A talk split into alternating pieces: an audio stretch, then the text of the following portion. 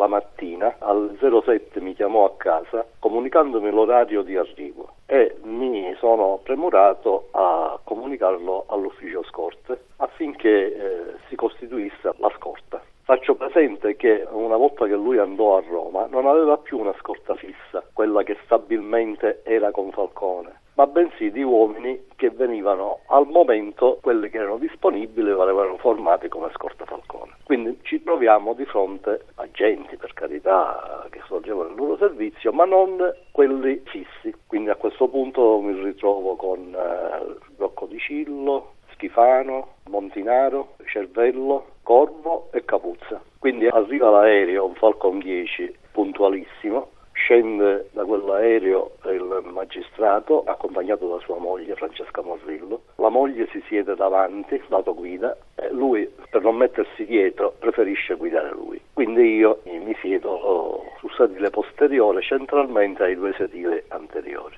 Strada facendo si parlava che lui arrivato a casa proseguiva perché aveva un incontro con altri magistrati e ci saremmo rivisti lunedì mattino perché non aveva più bisogno di me. Al che io gli chiedo, cortesemente arrivato a casa, mi restituisce le mie chiavi in modo che lunedì mattina possa prendere la macchina. Il suo pensiero chissà dove era in quel momento, sfilò le chiavi, quindi spegnendo la macchina, e io lo richiamai dicendogli ma che fa così ci andiamo a ammazzare.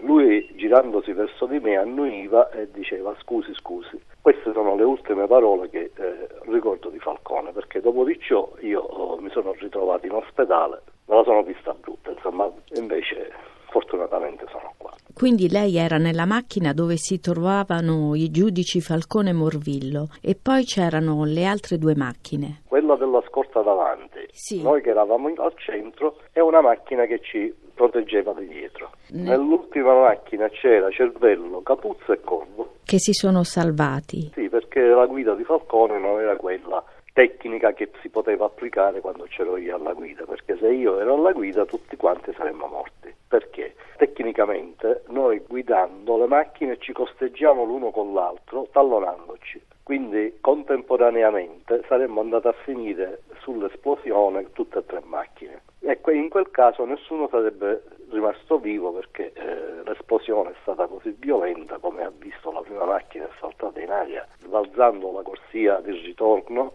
e andando a finire in un giardino. Non ho vissuto, non ho vissuto perché la mia mente si rifiuta di, di farmi ricordare quello che è successo in quel momento. Ecco, io non, non ho vissuto quella, quella strage. Come si sopravvive con queste cicatrici? Me la sono vista brutta, ma la cosa peggiore è quando sono rientrato in servizio. Ecco, lì, lì c'è stata la vera guerra, perché io non sono un militare, io sono un civile, io sono dipendente del Ministero della Giustizia, non dell'interno. Quindi non vengo equiparato a un poliziotto, perché il poliziotto quando succede un evento così drammatico automaticamente passano a un grado superiore, però non per i civili. Addirittura il Ministero della Giustizia mi ha eh, degradato a commesso. A quel punto io ho dato di testa e mi sono mortificandomi perché non è stato bello, incatarandomi davanti al tribunale. Da quel momento è scattata una, una specie di solidarietà da parte delle istituzioni. Però non è che hanno trovato la soluzione perché mi riportassero a svolgere una menzione dignitosa. Facevo il tappabuchi, quello che capitava di fare. Tutto questo guardi, è durato per dieci anni, poi non ce l'ho fatta più, eh, mi sono messo in malattia. Dopo, dopo, 18 mesi di malattia mi dichiaravano non idoneo più a svolgere qualsiasi funzione nell'ambito dell'amministrazione e quindi mi ponevano in pensione. E io francamente non ce la facevo più a fare quella vita perché non si viene più considerati. Insomma, siamo dei numeri. Fin quando servi e sei in servizio, ok. Quando ti succede una cosa del genere nell'ambito civile diventi una cosa inutile e te lo fanno pure pesare. Però questo ha fatto sì che hanno provveduto a inserire una norma che mi riconosce come vittima del terrorismo mafioso. La settimana prima Falcone, eh, venendo a Palermo, lui mi aveva lasciato un incarico di preparargli una macchina sua personale da portarsi a Roma perché lui a Roma si muoveva liberamente, non aveva bisogno di scorta. Quindi questo attentato fatto a Palermo per me è un depistaggio, in quanto volevano colpire Falcone lo potevano fare benissimo a Roma, ma avrebbe avuto un altro significato. Mentre fatto a Palermo è stata la mafia. Ma che mafia? La manovalanza io posso dire, perché io li chiamo manovali. La manovalanza. Ma l'ordine da dove è partito? Da dove e chi? Questo ancora non lo sappiamo. Cioè ci siamo fermati dopo 24 anni agli esecutori, esecutori che per me non avrebbero avuto la capacità di architettare un attentato del genere, perché per, tecnicamente per voler fare quel tipo di attentato ci vogliono persone specializzate a fare quel tipo di lavoro. Voglio sapere chi, dove, quando, perché non se ne parla, si parla di vendetta della mafia. Ma di quale mafia stiamo parlando? Della non credo.